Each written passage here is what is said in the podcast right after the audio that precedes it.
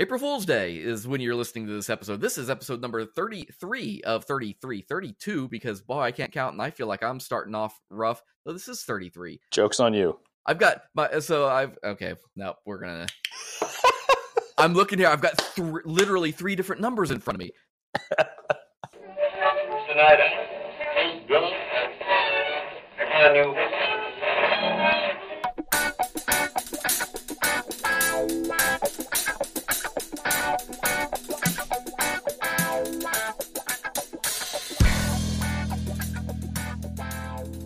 Well, happy, merry April Fool's Day to everybody out there listening to us. We are the Drunken U X Podcast. You are listening to episode number thirty-three, not thirty-two, not thirty-one. That's a joke you're not going to get because, well, I didn't record it. Um, no, I did record it. Maybe I'll throw in some B-roll. That'll be where that lands.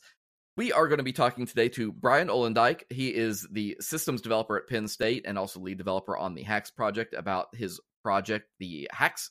Well, it's the HAX Editor and HAX C M S. It's uh, a, a suite of things, so to speak. Um, unfortunately, Aaron can't be with us today. He's traveling and being all fancy up in Chicago, so you'll just have me and Brian to entertain you, and I hope that's just good enough. And if it ain't, well, that's what you get with me.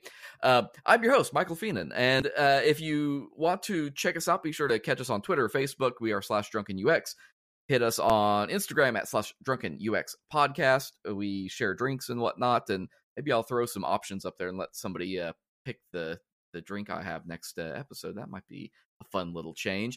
Be sure to check out our great sponsors, NewCloud. They are at newcloud.com slash Drunken U X. Uh, they do interactive maps, illustrations. They have a whole platform thing they do. It's pretty neat, and uh, stop by if you need a map, I guess.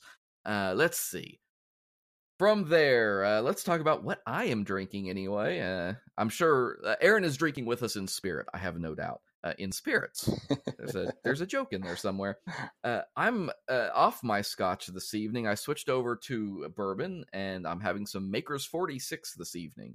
Uh, I've discovered that as far as bourbons go, I really enjoy Maker's forty-six. It's very, it's got a sweetness to it that's nice. Also forty-seven percent alcohol, so...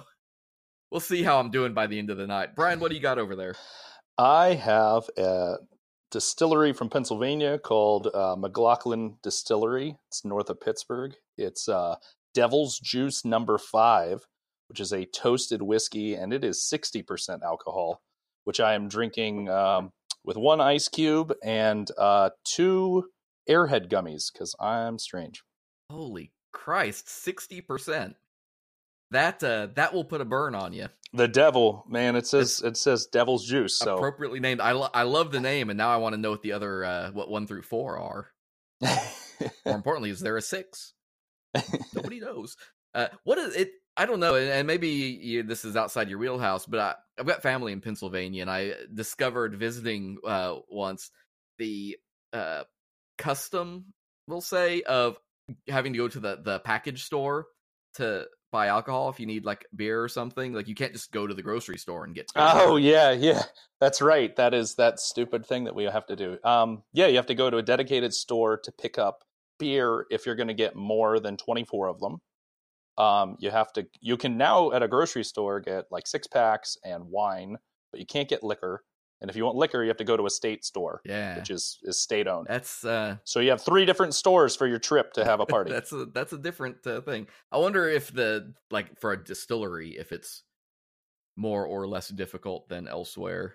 Um, it used to be awful, but then they clearly changed some regulations because there's about three years ago, all these little distilleries and uh, started popping up. I feel like it's hilly enough there, though. You're like at the, up there, the top stretch of the Appalachian Mountains. Just, uh, and you just hide in them hills. They'll never find you. Just get a still going. You're good to go. This isn't West Virginia, okay? So we are talking this evening about the HAX project. And this is something that was brought to my attention uh, by a friend of mine who is um, involved in the capacity. Uh, I don't I don't know if uh, she's working directly on it or not, but she was very, uh, very proud of what Brian was doing with this. And I got to looking at it. And this was...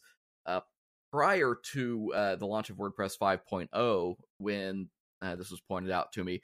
And what Brian's working on is effectively a block content editor for everyone. Yeah, yeah. It's, uh, why should WordPress get a really cool editor? Why can't uh, why can't any other platform have it? Can can we give it to Typo three?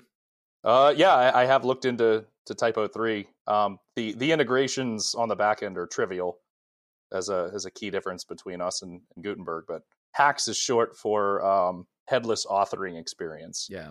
And it's just really effing cool to say. It, uh, yeah, so for uh, folks who need like a baseline here, basically what Gutenberg is is kind of what HAX is. Now, they do some things differently. They've taken different approaches to stuff. But from the user experience standpoint, they both fill that gap of, uh, you know, what is that experience when you are authoring content in whatever platform you happen to be authoring it in. And if you're not familiar, I want to take one quick step back to talk about block editors in general, uh, because we've been using this phrase Gutenberg. We keep saying this a lot lately. Um, you know, everything is Gutenberg. And I know there was even a fight at one point before it launched that they wanted to stop using the name Gutenberg uh, because they were worried that it, people wouldn't know what it meant in the actual product. Uh, and yet here we are. They they clearly left it in. So, uh, but before that, we had the WYSIWYG. The what you see is what you get editor. And in WordPress, it was TinyMCE. There have certainly been others along the way. Um, and what it is, when we look at this, WYSIWYG editors have been around for what, fifteen years at this point, probably a little longer than that even. And they've taken the idea of content authoring from word processing documents. So they have similar toolbar setup. They generally reflect what you would have seen in Microsoft Word or, or OpenOffice or whatever, because that was what people were familiar with from a content authoring standpoint. What it does is at the end of the editing session, you're given this blob of content that basically encapsulates everything that you wrote in that session. That's what a WYSIWYG editor does. Uh, if you need to do stuff internal to that, if you want to lay out that content, if you want to give it some presentation, the only way that you could do that was to learn to hand code. Uh, the the metaphor I've used uh, talking about this with some other folks is this difference between you're a kid and you want to make something. There are many ways that you learn to express your creativity. Some kids like working with Play-Doh. You're given a big blob of clay and you mash it up into whatever you want, and you can make it into a shape, and it's it is a thing. You've mashed it into whatever form you want. Whereas block editors are much more like Lego blocks, literally. Uh, it's more about small units that are assembled together to make the thing you want. Both of them are creativ- t- creativ- cre- creatively. Holy crap! Good word. Good word. I am not even remotely into this Makers yet, and I can't get words out of my mouth. Uh, which is, I, I'm saying that as if I haven't said that twelve other times on this show, and I think it's maybe more about me. Uh, maybe I just have a problem. Uh, they're both creatively uh, totally acceptable. Like, those are completely legitimate ways to create things. They're just different. Yeah, and then with Play-Doh, I, I, I mean, I really like your analogy, Michael. It's, it's you also then get, you know, you had like the the spaghetti maker as a kid too with Play-Doh, where you'd like smash it in and you'd mash it down and you get like all the little strings out and your parents would freak out because you just smashed it into the carpet. Um, but that that hand press that's pumping out the spaghetti um, is, I would say, is kind of similar to like the templates area of like a, a C K Editor or TinyMCE, where you you want your users to have a little bit of layout capability or to save a little bit of time. And so maybe you just give them this little template. And all it's doing is yeah. injecting Play-Doh into the page, but it's at least giving it a little bit of shape. Or even uh, like with WordPress, now I'll, I'll keep using WordPress as a reference point because I know folks are somewhat familiar, but like short, either short codes or, you know, a short plugin codes. That gives you like the video button, you know, where it's just going to write the iframe into the page for YouTube or whatever. Like, it's taking the ingredients and pushing them out, yeah, in a predefined shape at that point. So. True, but with the with the short code, I'd say that's a little bit more like a Lego because you can't really step into that short code and manipulate it. True, yeah, that is that is a fair uh, fair point. And moving forward, it won't matter anyway because they won't let us have short code soon. Uh, Seriously, is that a thing? That's well, yeah. I mean that that's one of the um, goals of Gutenberg is to replace short codes with blocks. So if you need, you know, that fancy testimonial block, you don't drop in a testimonial short code. You just literally drop in the testimonial block. Uh, Makes sense. I I just finished this at work actually, and it's uh, that's why that is a fresh uh, example. In, we were working on a, a new layout, and so I forced myself to say, you know what? There is a temporarily there is a short code block that you can use in mm. Gutenberg, so that you can kind of bridge the gap as you're uh, upgrading stuff. But I just, instead of going that route, I just wrote a pure dynamic block that can sit in there and took that place. And I mean, it was an experience. It was fun. And uh, I'm actually, I'm working on an article right now about kind of what that means for the future of that. Uh, I like block editing because block editing makes you think more about the things you're putting in. I think it, it gives you value to attach to individual elements. When you're just throwing everything in a WYSIWYG, I feel like there's this uh, urge to just, hey, I'm just going to put a picture here and, and align it right and keep going, or I'm going to throw whatever in. And with blocks, it forces you to really think spatially about things, which forces you to attach certain value to it to make it come out the way that you want. And and the nice thing is you don't get into, um, I mean, I come from, from a Drupal context historically. And so Drupal would say, oh, you've got all that cruft that you're you're throwing in there. They actually have a whole bunch of people write about battle for the body field.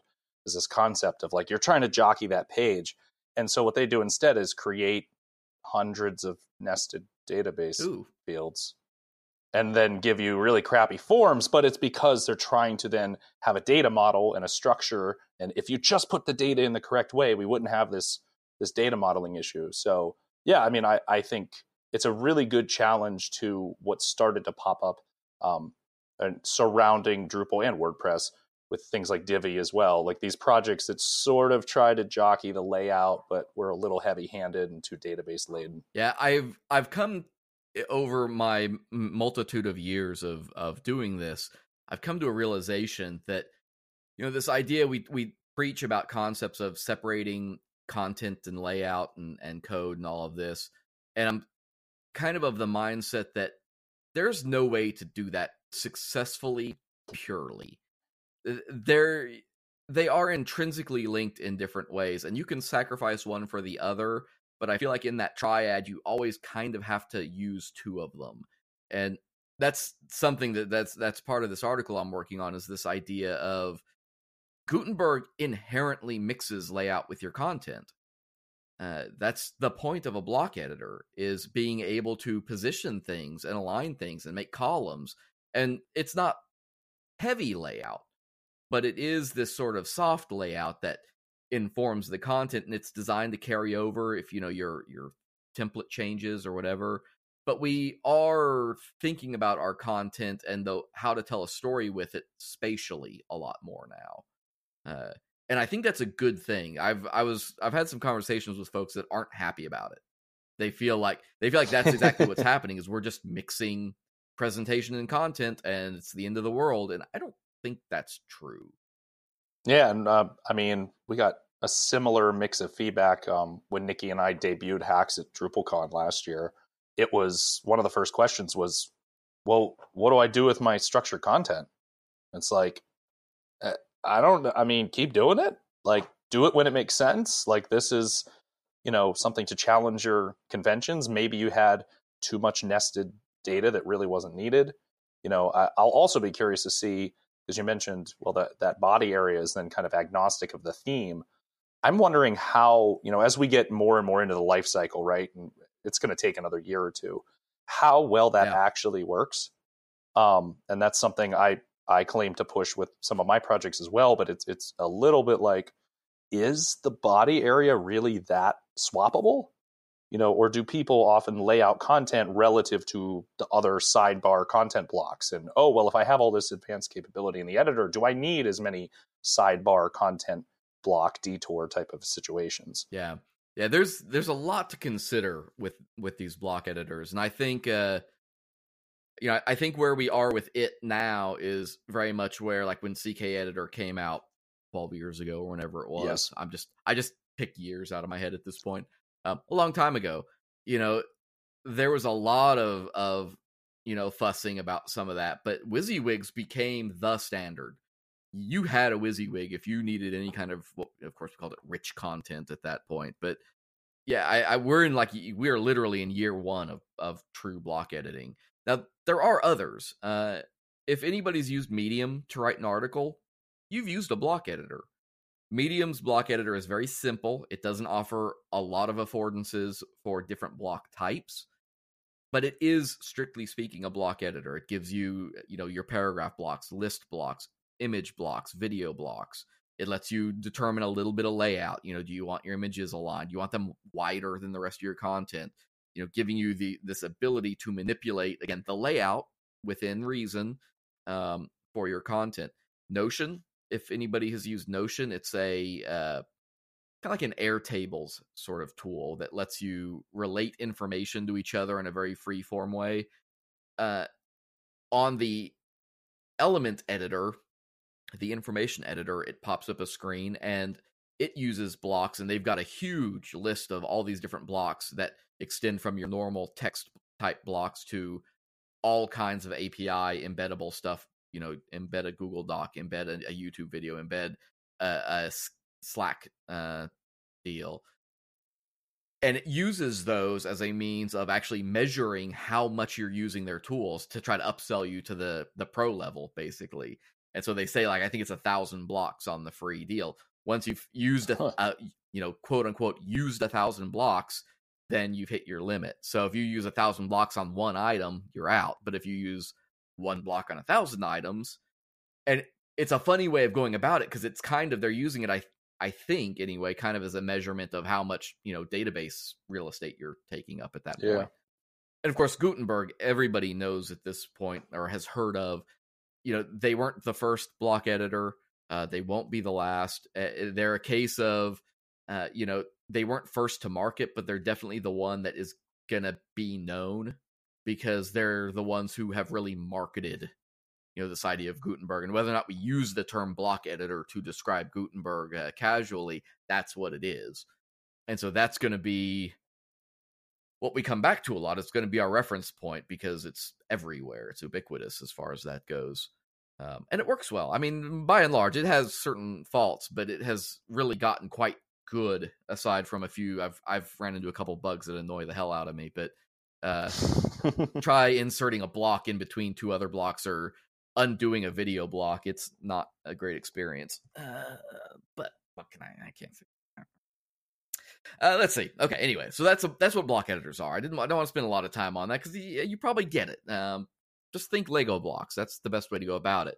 But the thing that makes up the Lego blocks, and this is where uh, Brian's project with HAX gets really neat, because they are utilizing a web A P I called Web Components, um, custom elements. I don't I don't know which one is necessarily the right one to put out in front of that, but I'm going to say Web Components. Uh, yeah. Web components, yeah. So, uh, web component is a meta specification, which, you know, to add to the complexity of just saying web components, you think, right, like React, Vue, Angular, uh, Material Design library, Bootstrap, like any component library with air quotes. Um, but it's a meta specification of which custom elements is part of. So the other, um, custom elements just means you can define your own tag in the D O M. So instead of having H one, H two, H three, I can make like a really hyphen cool hyphen podcast element, and all it would do is link to Drunken U X, obviously. Um, or um, the other other three parts of the spec are um, the browser supporting a template tag, which is a brand new tag that um, doesn't actually paint to the screen the contents of it. So it holds onto them and needs JavaScript to invoke and tell it to stamp. Um, then there's Shadow D O M, which allows you to create new uh, new document roots in the document, something you used to do via like iframes to get like hacky scoping of C S S. Um, you now can kind of say, hey, this component is its own little compartment, and I don't want styles to bleed in, and I don't want D O M to bleed out. Um, and then the the last part is um, E S modules, or a, a basically a way of teaching the browser consistently where the definitions are. And so um, visualized in the document, you see that as uh, you can write script type equals module, which is a new form of JavaScript that tells JavaScript, uh, go get all the pieces. And then once you've got all the pieces, process them all. Um, so it's a lot more like, it's not Node on the front end, but it starts to get into a lot of conventions like Node.js would have. Yeah, yeah. That uh, two episodes ago, and if folks want to go back and listen to our C S S and J S episode, we talked a lot about like styled components and, and things like that. And the the the methodology that's sort of taking place here, and this I, these these conversations about like scoped C S S um, and preventing bleed and things like that all kind of factor into this in different ways, you know, applied differently certainly, but the you, you'll, you'll hear these concepts repeated, you know, time and time again, and how we want to uh, solve them. This all, you know, this idea of like the web component A P I and everything reminds me vaguely of um, what we used to do back when you could define like um, R D F uh, sources in your H T M L so that you could add in like additional attributes to elements and things. And it, it helped define like an extended schema for H T M L. It, it vaguely kind of reminds me of that in, in a way. Yeah, and and it definitely, with the way people are using web components, you'd see that even more um, because you've got custom attributes and custom properties that people are stuffing on these tags. So then if we had the, you know, uh, greatest hyphen podcast element, I could then say, oh, title equals Drunken U X, U R L equals, you know, drunken U X dot com, and, uh, uh, you know, current rating, current hyphen rating equals, and then pass in whatever, and it would show, you know, number of stars or whatever. So, yeah. so yeah, there are a lot of parallels there. Um, we were talking earlier, and you had brought up like that idea of X S L T and, and those style sheets. And I thought that was kind of an interesting corollary, because there is this idea behind writing code that outputs something else, so to speak. Yeah, you're really dating us with this uh, podcast to even know what the hell X S L T is. But there, um, there are still C M Ss that use it in the Java space. So I feel like there should be like a slide reel or like a film projector at the back of a classroom, like a voiceover type announcer. Like, back in the day, X S L T I, was the rage. I love the hell out of uh, out of like talking to classes and stuff about that, and and getting the opportunity to kind of say, you know, back we used to have a and this is. Totally unrelated to anything. We had a, a Google Mini search appliance, and I I loved okay. the hell out of that thing. It was super cheap. It gave good search results for, you know, a reasonable reasonable size data set, and you could either link people into it or pull results out and use X S L T to uh, redesign those results. And so I had a lot of fun back then with that. That was good memories. Uh, It's it's really, though, this what this comes down to. This is all about, I say, uh, I, I use the phrase, peeling back the cloak of H T M L. Everybody gets H- HTML. We learn to write it. We learn the elements. There aren't that many of them, really. Um, so it becomes very quick and easy to understand them and know what they do. This it, that that H T M L is what your foundation is. It's what everything is roughly built on. And if you don't have what you need, then you have divs and spans, and you hope for the best. But with web components, it kind of gives you that ability to, you know, get underneath all of that and say, I can do better on these things, and design your own solution at that point. Yeah. So the, the custom element piece of the spec, uh, if you were to look at the peel back and look at what the JavaScript is, um, you're actually writing a class that extends H T M L element. So it's like what makes up the guts of that paragraph tag to the D O M. It's as if they gave us, you know, W three C gave us this new way to just define the new paragraph tag and said, well, if you put a hyphen in it, then you're good. And if everything's lowercase and it doesn't have numbers, um, then you can make your own elements. So I, I think it's a game changer. It's been very misunderstood, especially because um, when you're talking standards, um, the web component standard was first proposed in a, um, oh, I can't remember the name of it. It was in a, I believe, a Google or a front-end development conference talk in twenty eleven.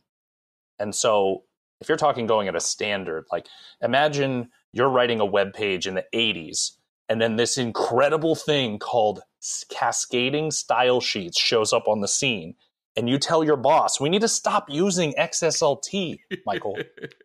or you, or you, well, you're saying to your boss, because you loved X S L T, you're like, we, I really think, I think this C S S could go somewhere. Your boss is never going to be like, shut the hell up and write another X M L document. for for like ten years until the industry has caught up, right?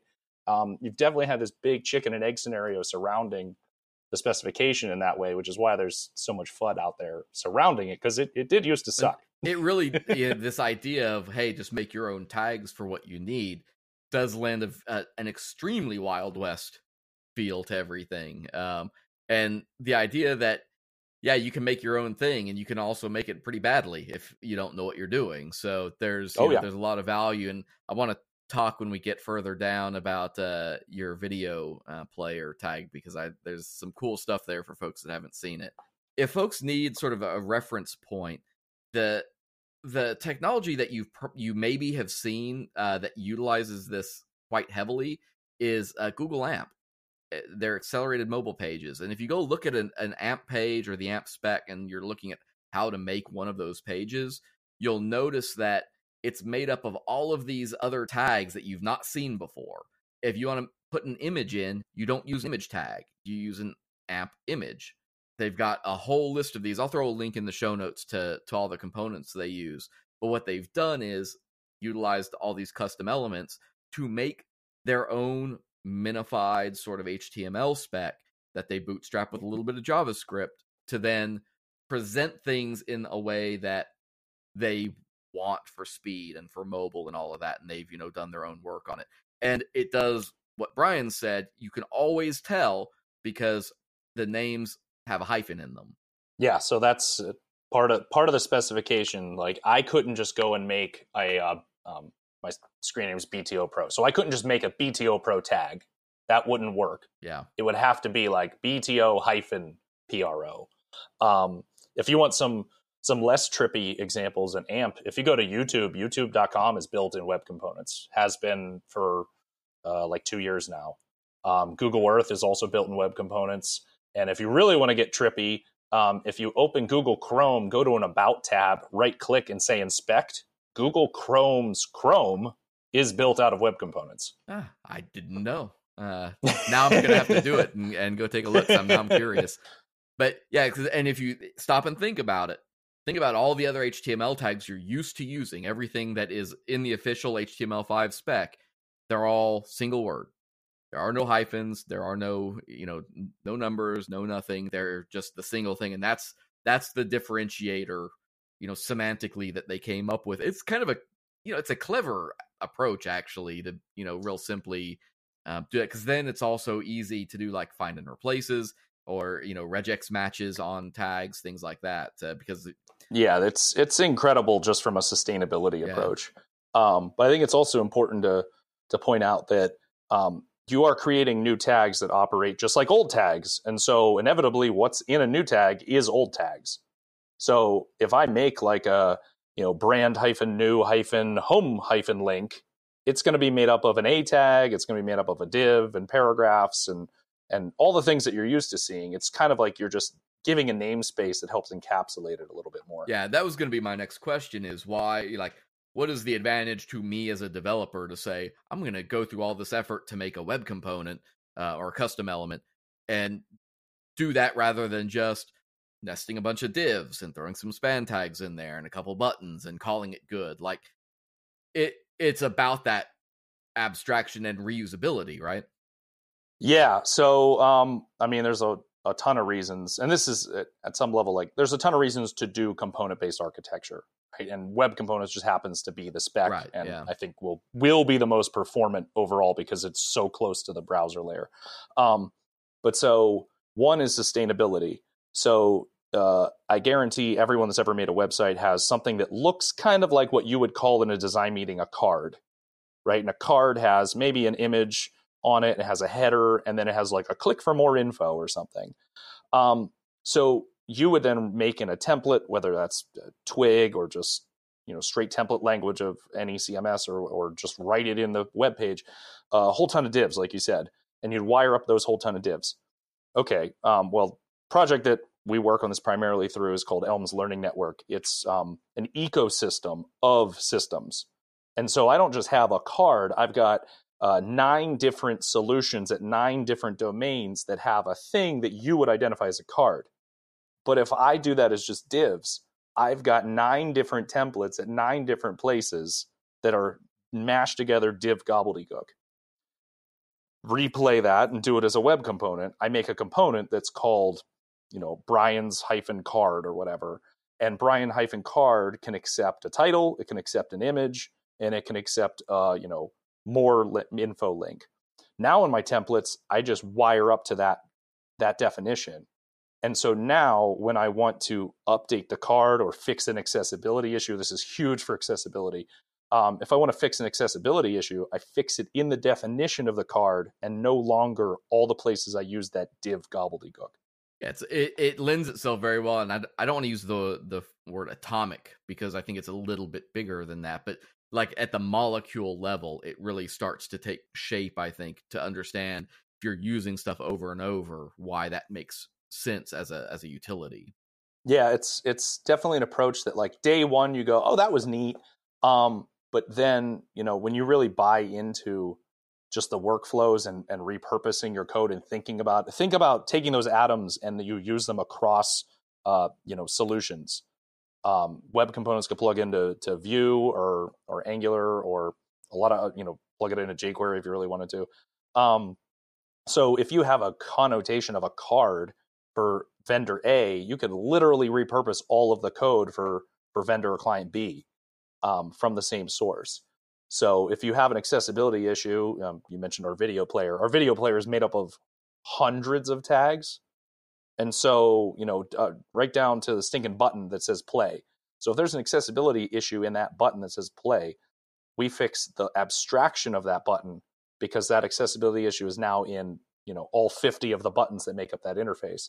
So instead of fixing it fifty times, we fix it in one place, propagates. Right. Maybe we use the video player in another tag. Maybe we use that button in another t- place.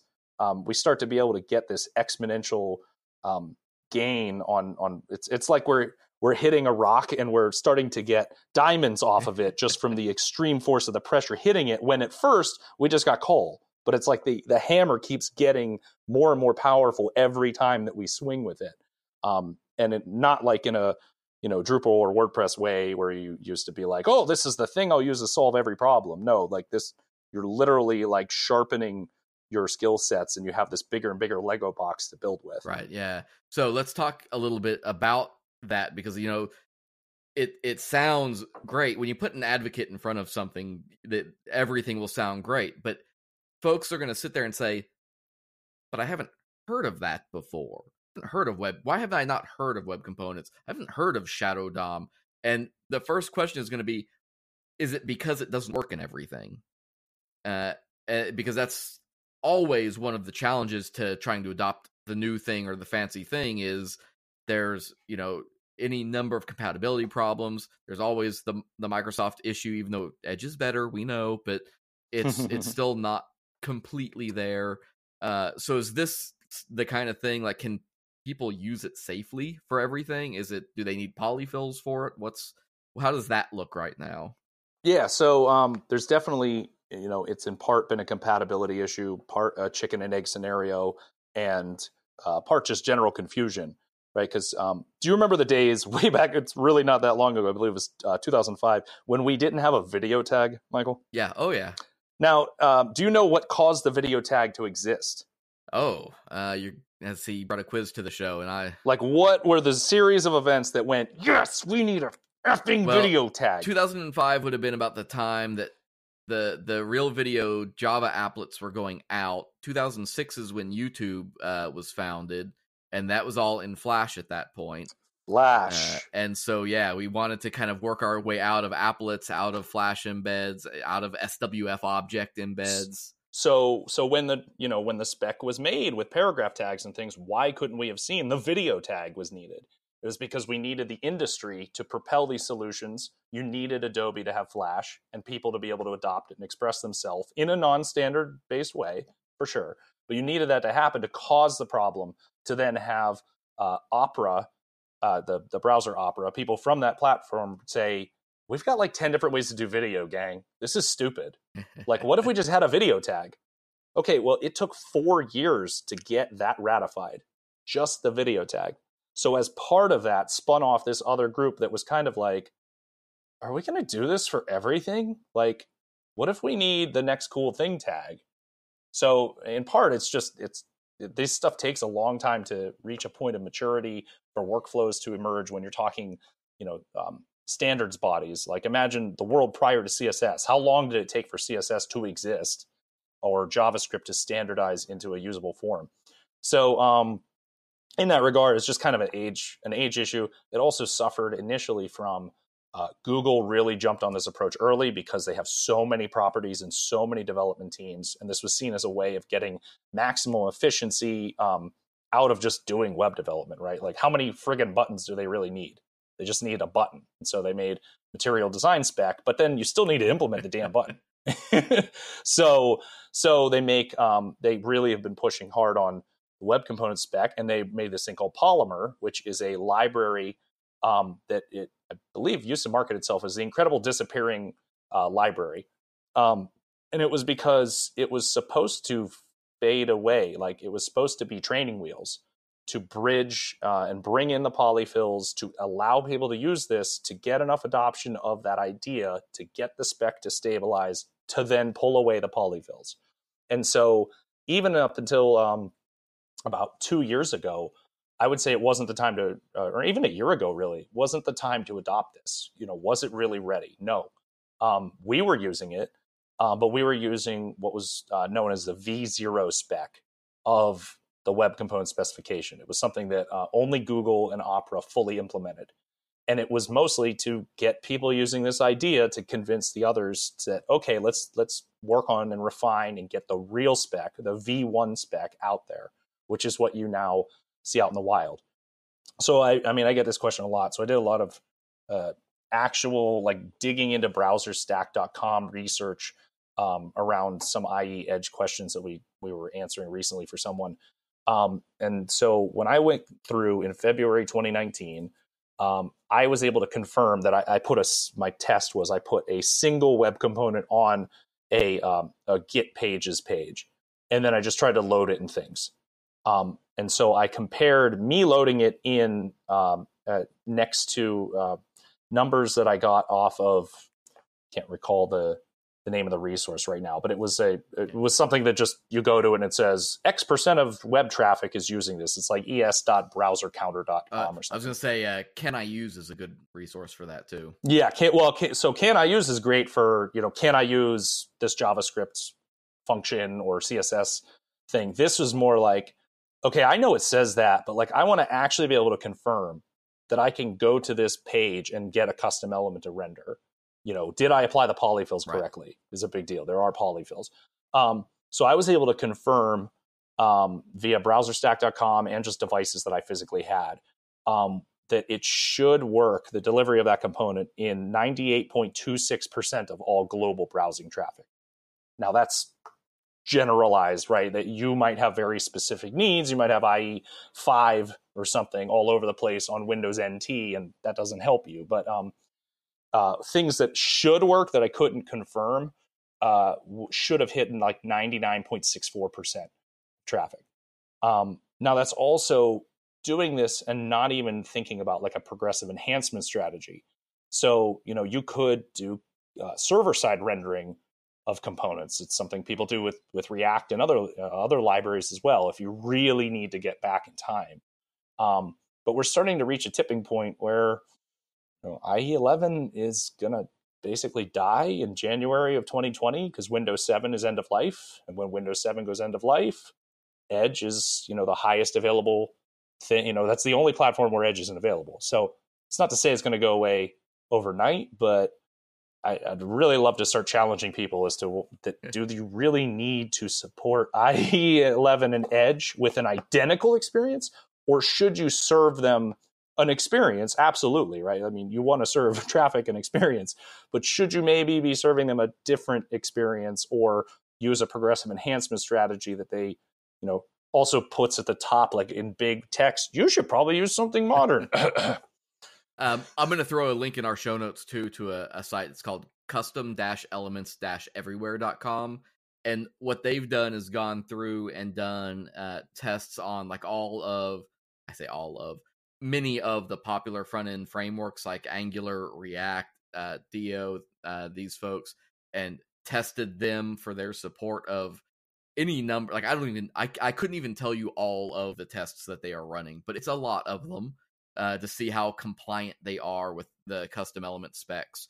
Um, and you can get scores on them. So that is something, if you are a front-end developer um, that's doing application development uh, in, in React or whatever, or Preact or any of these things, um, you can see kind of how conformant your framework of choice is uh, if you want to start putting some of that out.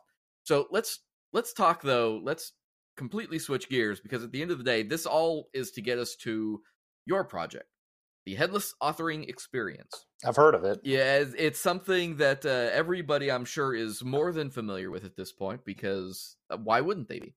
Uh, why wouldn't they be? I tweet about it a couple times. Just a couple. I, you... I followed a thread you were on earlier, and I, I think you were up to about twelve. Uh, I get really passionate about this shit. That's uh, um, that's why we have you on here. this, this is your time. And here's, let's, let's start then. Uh, let's start with passion, because what...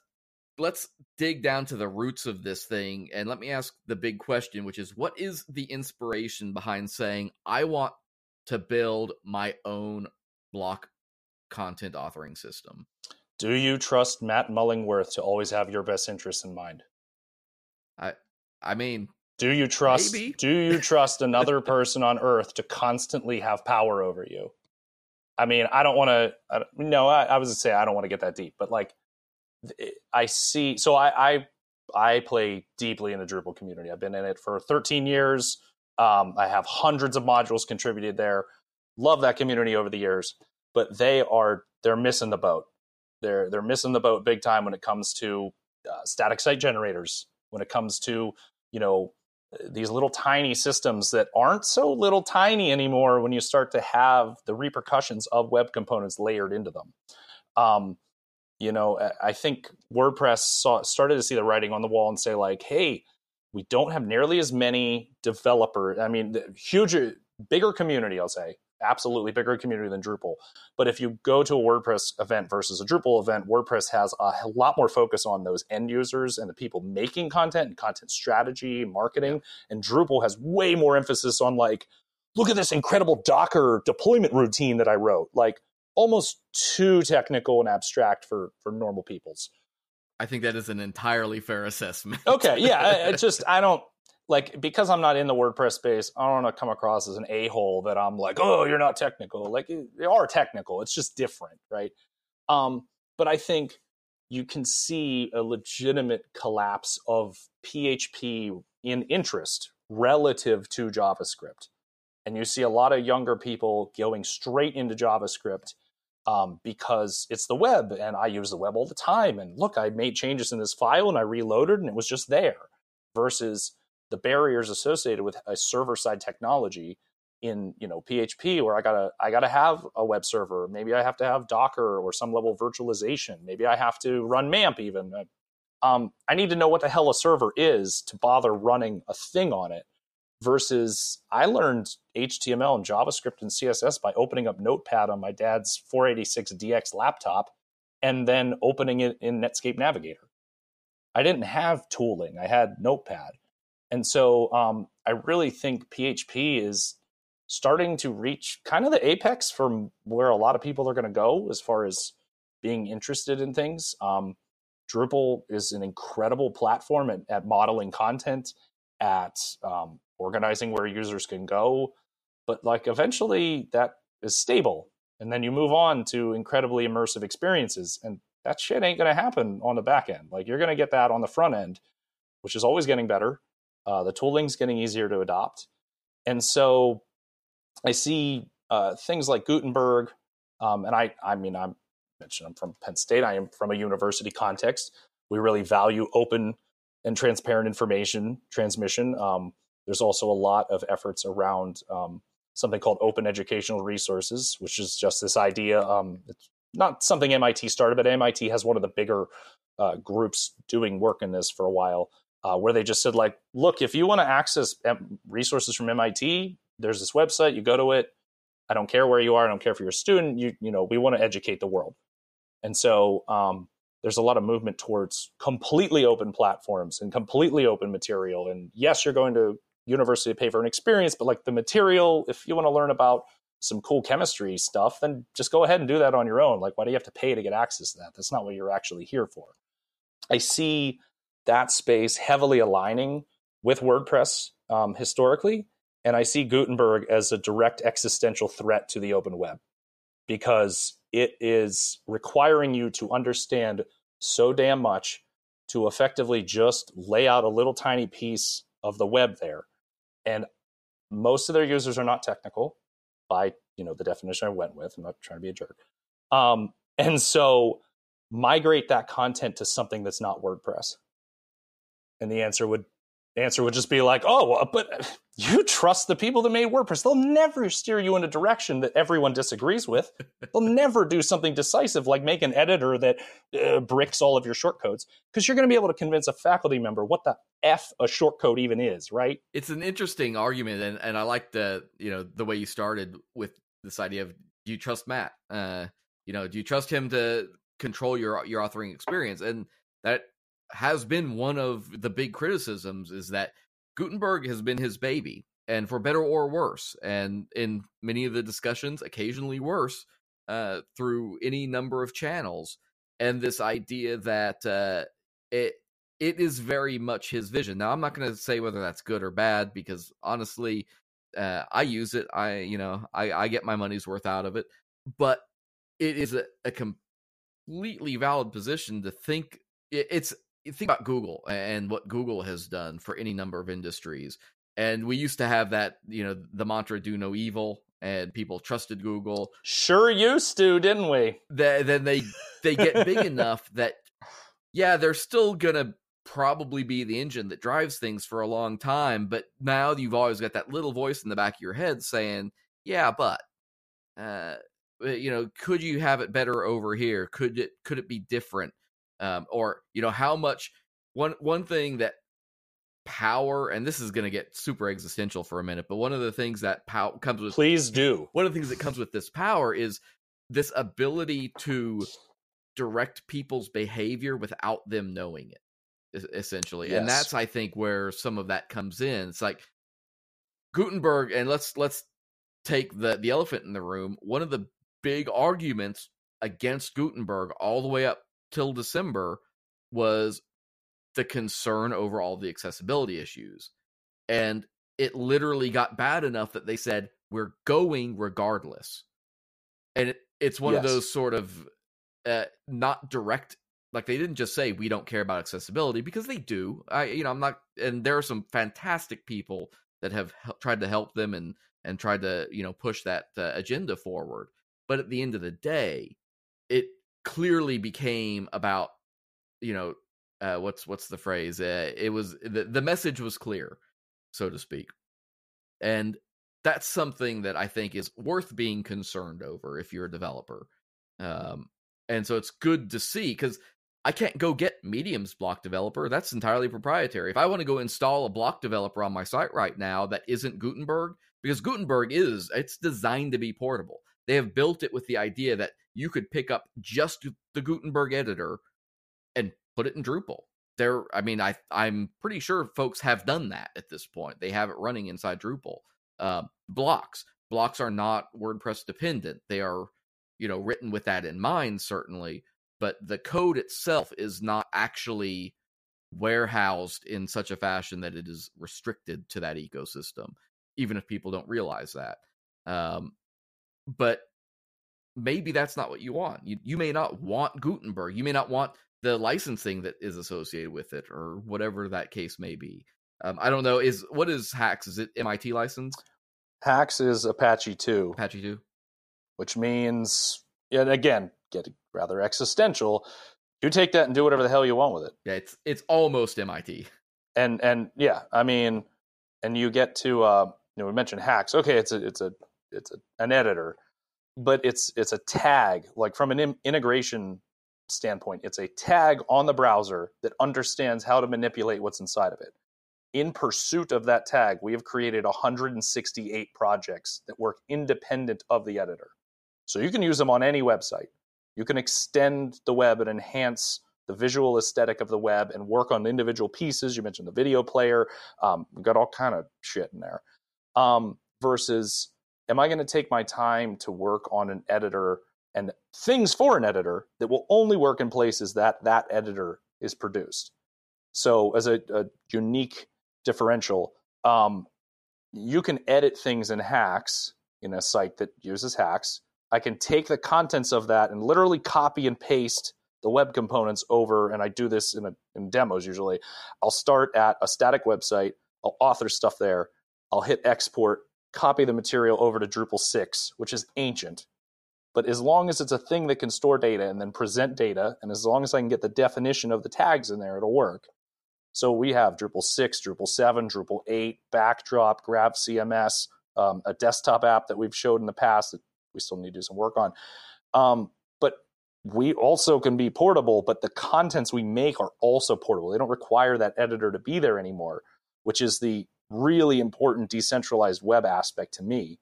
Like when you hit save um, with the Gutenberg editor, and you like if you go and inspect the D O M after you've hit save, and and you're viewing your content that's out there, you see just a whole ton of like H T M L comment gobbledygook that refers to like W P colon block colon, and it's teaching it so that then the front end can unpack it and you get the right, you know, style.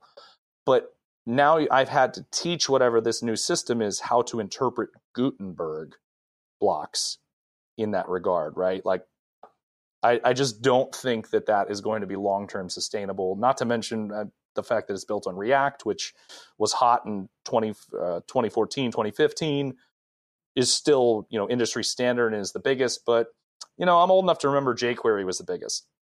So a lot of a lot of my philosophy surrounding the platform's design is around content permanence, um, portability, making sure the editor's open, making sure the contents the editor produces are open, making sure anyone can extend it. Um, and I do mean anyone.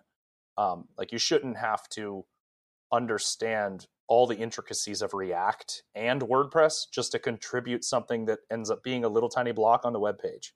You shouldn't even need an effing C M S to do that. But yet we've kind of roped ourselves into this world where, yeah, we kind of have to. And I say that as someone that backed himself into this corner. I was gung-ho, everything is Drupal, always Drupal. And it is great until you start to realize the real raw power of what's coming with JavaScript. Um, when you when you go to CodePen and you put a reference to the HAX tag in CodePen, and then you have an authoring experience in CodePen, then you start to go, oh, what the F is going on here? So to that end, because that's actually kind of a a jumping off point slash uh, sidebar. W- what about like security concerns, let's say, on something like that? Uh, is, is the browser smart enough from, like, if you went and put your editor into a code pen and it understands how to then render out your stuff, is it possible to, you know, produce something that would be dangerous? An X S S attack?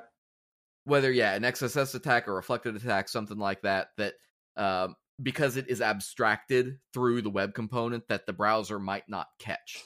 Um, yeah, that's a good, that, that is a good question. Um, so in... I don't, I don't know. That's a, it's a question of the Shadow D O M, right? This is where yeah, Shadow DOM, yeah. I think, so, comes into play. Um, in part, that's in part why we use Polymer to create. So you can use uh, Skate.js, Lit Elements, um, Polymer, Preact, Vue.js, and you can technically, even down to a data layer, mix all those pieces together now as a result of this. Um, Polymer does um, attribute and property binding. And so when I'm writing code and I want to transition data from one element to another, which is a huge, you know, a really powerful concept in it. Let's say I want to visualize uh, stuff from YouTube. Uh, I would go and get a Iron Ajax tag, which is a an element that you plug in, hey, go get this JSON, and then I know it'll be available at this variable. I can do curly braces, which is a two-way data bind to a variable, and then I can wire that up to something else and make it present that information. Polymer doesn't allow you to write or pass unsanitized H T M L through its property bindings. Oh, and so okay. That's a big part of, of why we adopted it. We also at the moment, although it's generally like a, I don't know why the hell you wouldn't, um, we're building on top of a lot of Google's core element set that they have, just because they are really strong elements, um, to do things like go broker that call with a remote source, run this callback function when it comes back, and then take the results and do whatever you want with them. Um, to be able to just write that in the D O M as an iron hyphen Ajax tag and not have to write all the JavaScript that kind of abstracts that away, That that's a game changer enough from a productivity standpoint. Um, but then you're also, you've had the security vetting of these things over the years to know that like a lot of this shit goes into like YouTube. So you're riding on a lot of the same components other people are. Um, to get it into that code pen though, you are having a trust factor with, you know, we operate a few C D Ns. If you're delivering stuff from our C D N, you're trusting that the JavaScript we're giving you is legit, right? So, you know, I wouldn't just go free reign putting stuff in from, um, you know, like, you know, do you run unpackage in production, right? Or un- unpkg, which allows you to unpack node modules, but you could pass a uh, question mark module flag to it, and it'll give you it in a web uh, a web form now. So like you can actually plug N P M packages in via unpackage uh, in a way that would render in the browser. Do you trust that? I mean, so. No, like I wouldn't trust that, but like from a testing and development and getting to the point to go, okay, well, what is the sustainable method? I mean, it's incredible for just playing around with that stuff.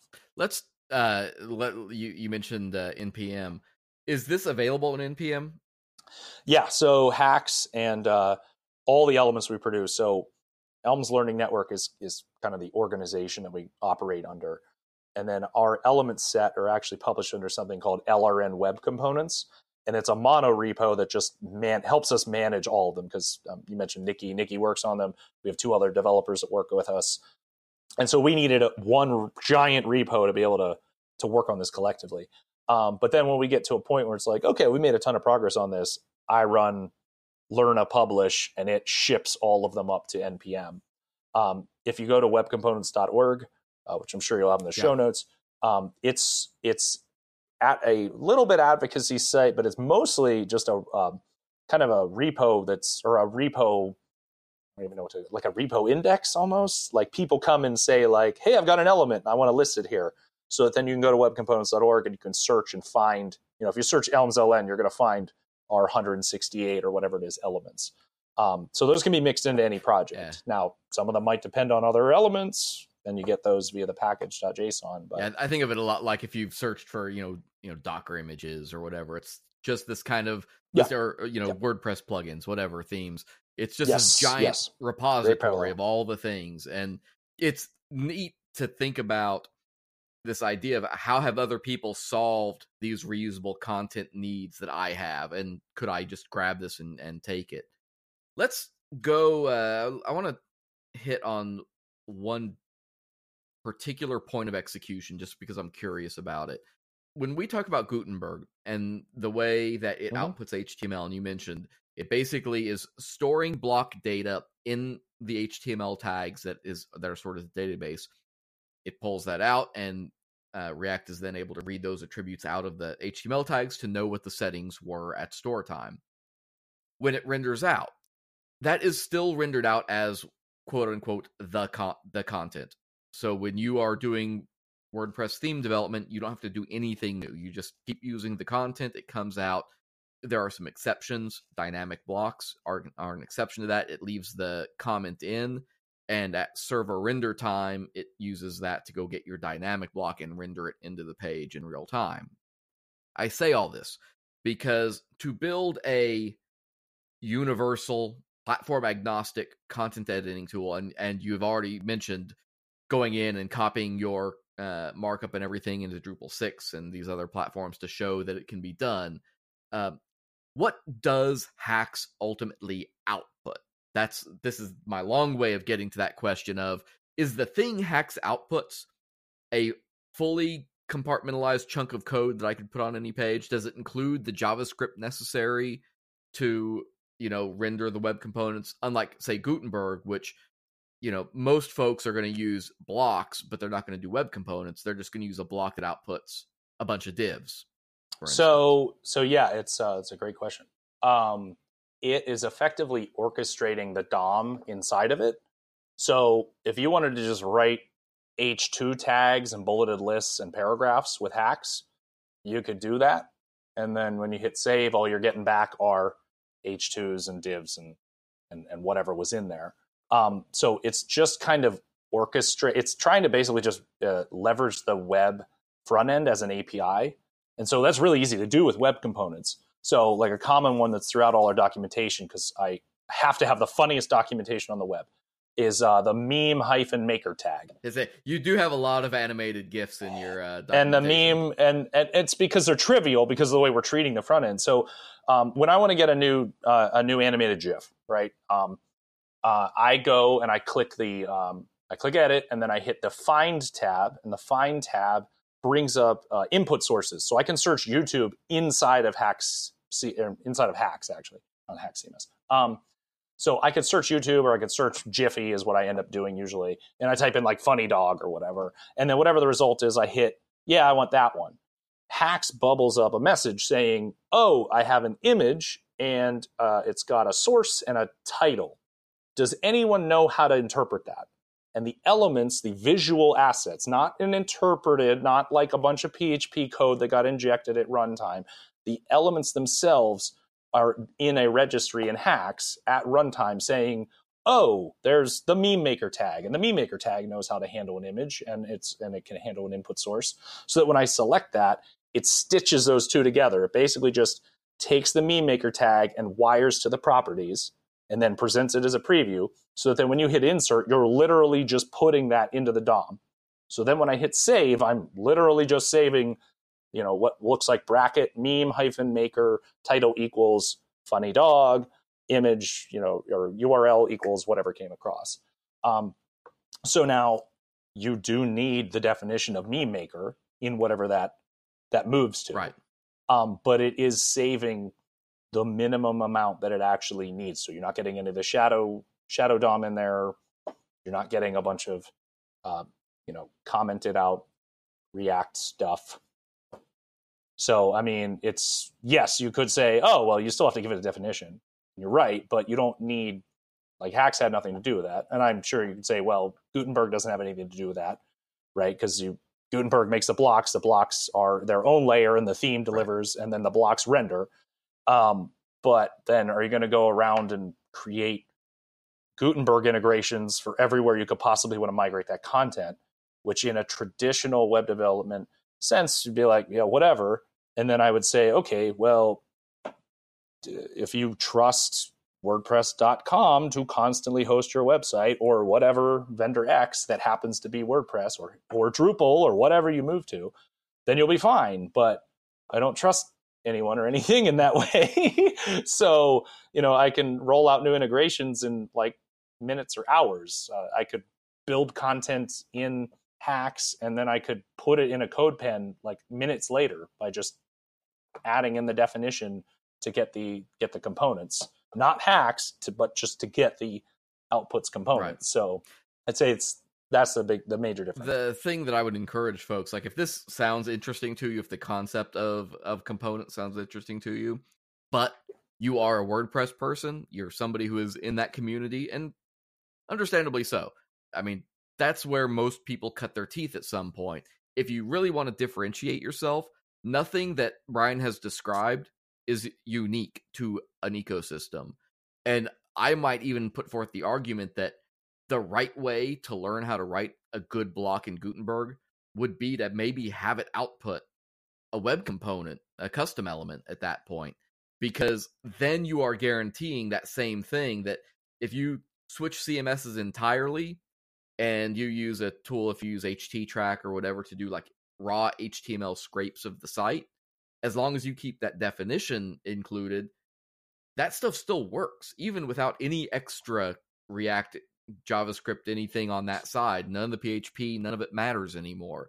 And that really, because building out the my testimonial panel, you know, it comes down to my my in this case a dynamic block. So I've got all this markup, it's all H T M L, it's divs, it's all this nested stuff, but I could also have it just be like, you know, testimonial, give it a title, maybe a, a background definition, gradient X or something across it. And then it's got a number of children elements, uh, similar to how you would have like a block quote in the site or something. Testimonial and quote. Mm-hmm. And each one of those is one of those panels. I could export that and pick it up and take it anywhere with me. Uh, now, the raw markup is still perfectly good too, um, but you're able to abstract that information out. And I think that's sort of that ultimate goal there. Uh, let's, before we get too uh, too far down the rabbit hole, even though that's exactly where we're meant to go this evening, uh, let's go specifically, because I know how important accessibility was, especially as part of a university. That's pretty integral to the things that you create. Um, how do we talk about accessibility in context of custom elements? So um, there's a really good talk by uh, Rob Dodson, who was uh, formerly the Polymer developer advocate. So like the person you'd see on stage or anytime you'd see a talk about Polymer, it was probably him. Um, and it was around the accessibility of um, a single link and a button on a page. And it's like a half hour talk, I think. And, and I don't remember if he says it, but I definitely inject with that. Do you want to know how to do that? Do you care about accessibility is different than should you have to care about accessibility? Like, why doesn't the web, why isn't the web just presented in an accessible form? Well, it was built on this concept of the way that you assemble things, and then you have to implement the spec correctly. But like, I screw up. Everybody screws up, right? There's there's nobody I know out there that's just like F accessibility, right? So when you see university audiences, especially, they get dinged on accessibility. Yeah. It's probably people making mistakes, honest mistakes, right? Because this stuff is not easy. And so if we had a technology that could ab- abstract away that complexity after we've gotten it right, then we solve the problem. Like I have a, um, I have a, ta- a tag called um, uh, L R N hyphen table. You feed it a C S V file, and it generates a guaranteed accessible H T M L table. How many people have been trained on how to correctly use T H and when to use T Rs and, and T Ds, but make sure you don't nest them like this. And don't bold the text here, but bold it over here, and, and put a summary in, but not a caption in summary, because if they're the same, like that's really good. That's poor usability for the screen reader. And I don't disagree. Like that stuff is really important, but you're going to do that training. Someone's going to go to it. And of the hundred people that are there, someone's going to screw it up. Yeah. Like it's oh, just yeah. going to happen. So it's like, to me, custom elements is this beautiful way of encapsulating that knowledge, particularly on the accessibility side, um, that I really see it. Like if we have a custom element, and we have a couple of them, that um, that were uh, self-aware of the colors being used to present themselves. So what I mean is um, uh, Nikki has made us a incredibly verbose color library, so that then when we implement those colors, we say, oh, the background is, and we'll use a C S S variable. We'll say the background is like dash dash simple hyphen color, you know, light blue six or whatever. That she has this map that can then go, oh, light blue six, well, you use that as a background. The only way to accessibly present text on that is if the font size is X and if it's black. That's logic that we can abstract away from the user, so that the user creating the blocks in our block editor is just putting in, oh, oh, color selector, I want blue. But really what they did is they told us they want blue six, and we now know to change the, dynamically change the color of the text relative to that. So I think it's those kind of like, we can bake accessibility directly into our elements. You know, you could write area and, and all of that still responds, right? I could write that in those um, primitive tags that are stuffed inside of a custom element. Yeah. In the same way. And it's also then the um, the sustainability plays right into it. Let's say I ship something and I did, you know, oh, we're not we're not on uh, uh, Section five oh eight anymore. We're on W C A G two point oh. Oh, shit, now we're on W C A G two point oh double A. Oh, now we're on W C A G three point oh triple A. I audit the custom element. I don't audit my entire portfolio in the same regard, because if I make that element that does the table W C A G three point oh triple A, now everywhere that's used that table is, and it's not to say it's one hundred percent right, but you're going to get a hell of a lot higher degree of accessibility just out of the box as a result of that. So I, that's where I see it really being um, a game changer. Um, we've had a lot of our elements audited in a like, hey, look out for these different things um, by by our disability offices and things. And it's something we go through, and it's like we we now have this tool that it's not just fixing accessibility, it's like fixing it in a sustainable manner that can scale.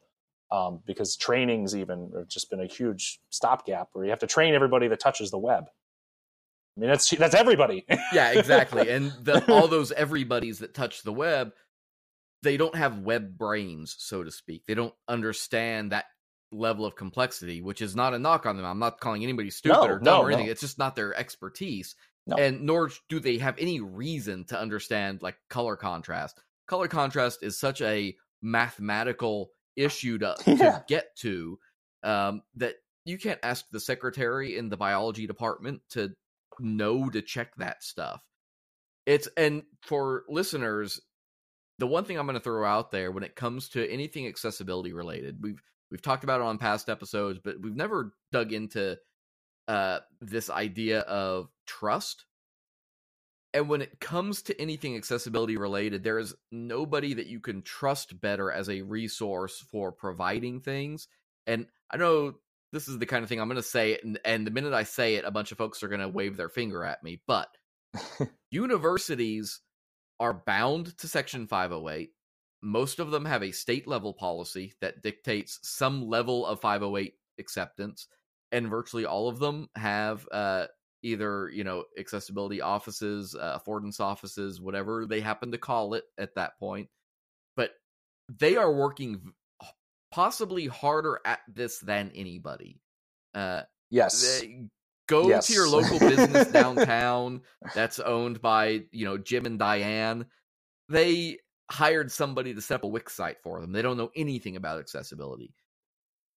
That's one reason why I think this is really cool, because it's, here it is, a university putting something out, open licensed, fully available to anybody, that is putting this stuff out there and, and thinking about it where you're you really can't put out something that hasn't at least started to tackle those problems. Um, and that's a valuable resource to the community that I think people overlook. WordPress, you know, as their example, they know they had accessibility problems with Gutenberg. They went ahead anyway because they could. They could, yeah. At the end of the day. And their answer to everybody that criticized them was, use the classic editor plugin. And there are a lot of arguments, a lot of philosophical standpoints on why that is not the right answer. And regardless of which side you stand on, that's still the bottom line point, is that they don't have to adhere to that level of success that folks like Brian do. And I think we all make ourselves better by holding ourselves to that standard. You know, if I'm a chef, I'm not going to go buy, you know, all of my fruits and vegetables from the guy with, you know, his trunk lid open in the alley. Uh, he also sells other things that aren't fruits and vegetables. Don't ask about those things, because then you end up in the hospital. You don't remember what happened. You have a black eye. It's a long story, but all of that is to get us to the last question of HAX C M S, because that's a segue worth uh, doing.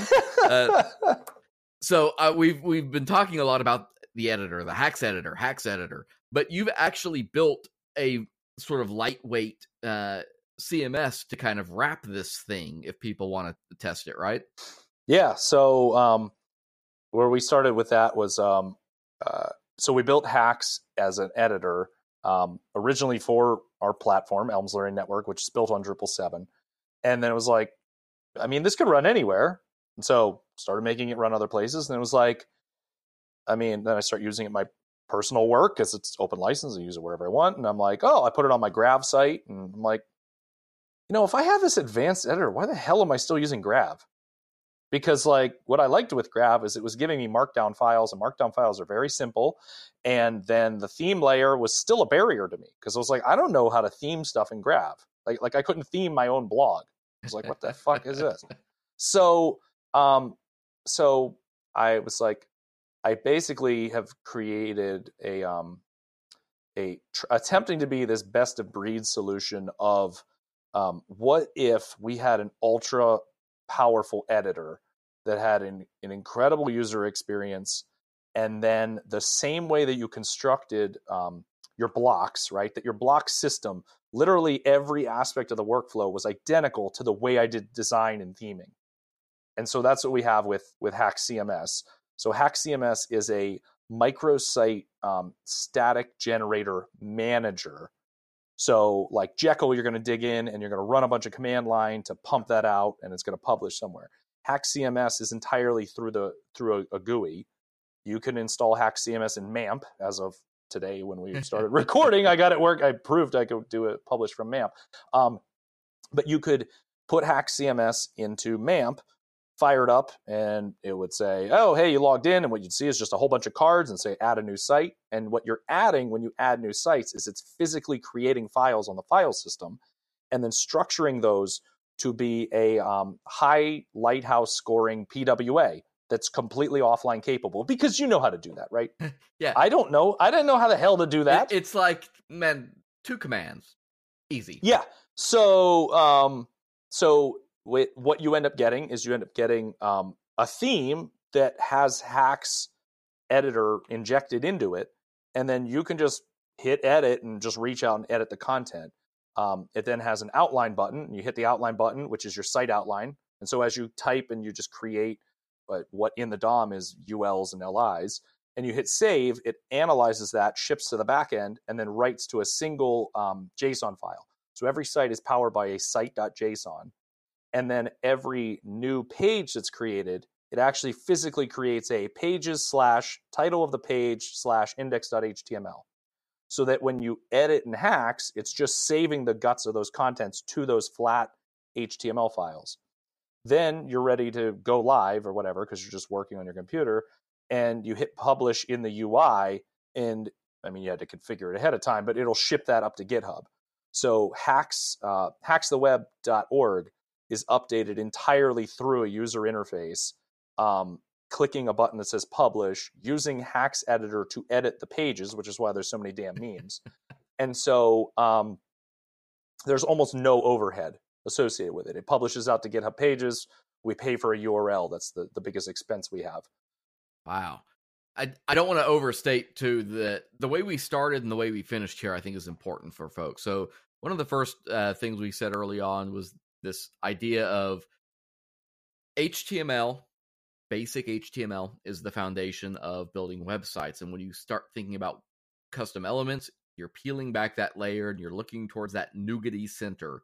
And I know that it gets technical. We're, I'm going to throw links in our show notes for folks if you want to dig into the uh, M D N stuff for it and figure out like how technically they're implemented. Look at it for Gutenberg, whatever. Yes, that stuff is hard. It takes work. Uh, I'm sure, Brian, how long have you been working on this project now?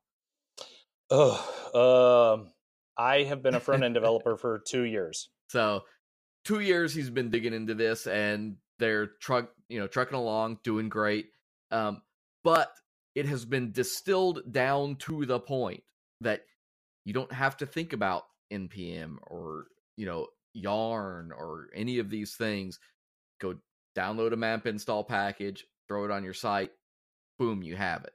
And I think that's incredibly important to emphasize, that while it sounds very technical, you don't have to be that technical to get started in it and to start researching it and learning about it.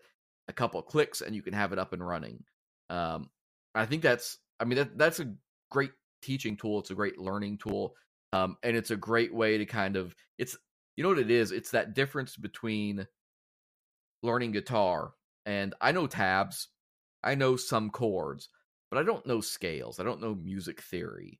And I've started using uh, what is it? Uh, not Guitar Hero, but the the one on uh, it, it's on Steam and whatnot. And you can actually plug a guitar into your computer, and it starts challenging you and doing all this, doing all this stuff with it.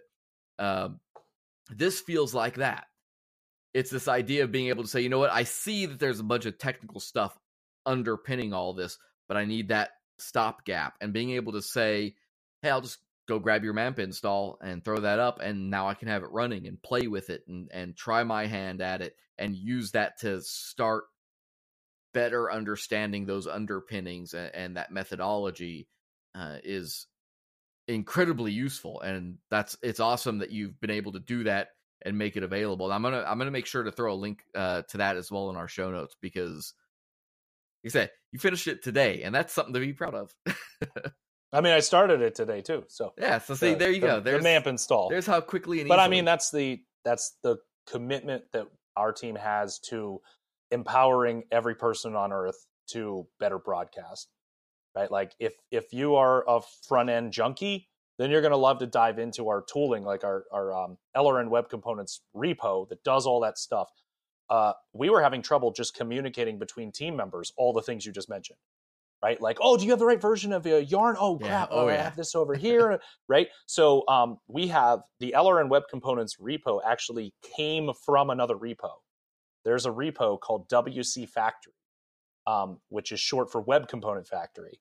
And the idea is that if you can install Yarn and if you can run this one command, you now run like W C F element and it will step through and automate the building of new elements and do it in a monorepo. So you don't have to know how we set up L R N Web Components in the same regard, because we want anyone, no matter what their skill level is, to be able to plug in and contribute uh, to something. Like if you know MAMP and you can you understand what the word MAMP means, and you know how to go to GitHub and hit download zip and then put those files in the right place and then power on MAMP, why shouldn't you be allowed to broadcast in the web just as much as, you know, Rob Dodson that that is a developer advocate for a major project in Silicon Valley?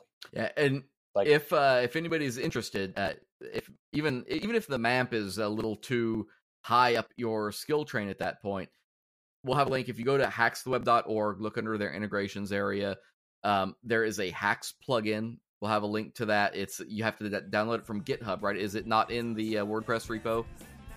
Yeah, I don't. So, I mean, I'm not a WordPress developer, so I don't entirely know how to get it into the WordPress repo. Um, I also feel like there might be some hostility there run, when I go. You have to, to run supply, a lot of but, tests. Um, but yeah, I have it. There's a WordPress. Uh, There's so yeah, a WordPress plugin. The, download the WordPress plugin from their GitHub, upload it to your WordPress install, and you can have the HAX Editor running right inside WordPress. So, uh, folks, stick with us. We're going to take just a quick break here, and we will meet you back in about, oh, I don't know, seventy seconds, let's say. The Drunken U X Podcast is brought to you by our friends at NewCloud. NewCloud is an industry-leading interactive map provider who has been building location-based solutions for organizations for a decade. Are you trying to find a simple solution to provide your users with an interactive map of your school, city, or business? Well, NewCloud's interactive map platform gives you the power to make and edit a custom interactive map in just minutes. They have a team of professional cartographers who specialize in map illustrations of many different styles and are ready to design an artistic rendering to fit your exact needs. One map serves all of your users' devices with responsive maps that are designed to scale and blend in seamlessly with your existing website. To request a demonstration or to view their portfolio, visit them online at nucloud dot com slash drunken U X. That's nucloud dot com slash drunken U X. Folks, thanks for hanging out with us this evening to talk about block editing and uh, the HAX and HAX C M S projects. Uh, Brian, man, thanks for taking your time this evening to sit down with us. And I, even though it's before April Fool's Day, I, I probably should have come up with a good joke for this episode. I didn't. Uh, I, I am the joke. That's really what this comes down to. So with that in mind, um, man, take a couple minutes, tell everybody where they can find you, what you got going on, where they can find HAX, and, and whatever else you want to tell them. So uh, thank you for having me, Michael. It's been awesome. It's always good to talk to people that are critical I, of things. I'm I'm good at, uh, yeah, I speak my mind occasionally. uh, yeah, I mean, I just it's it's really important that we not just accept the status quo from the power brokers that happen to have been able to write P H P or JavaScript before us, um, because there's a lot more people not involved in these conversations as a result of those blocks, uh, those barriers. So, um.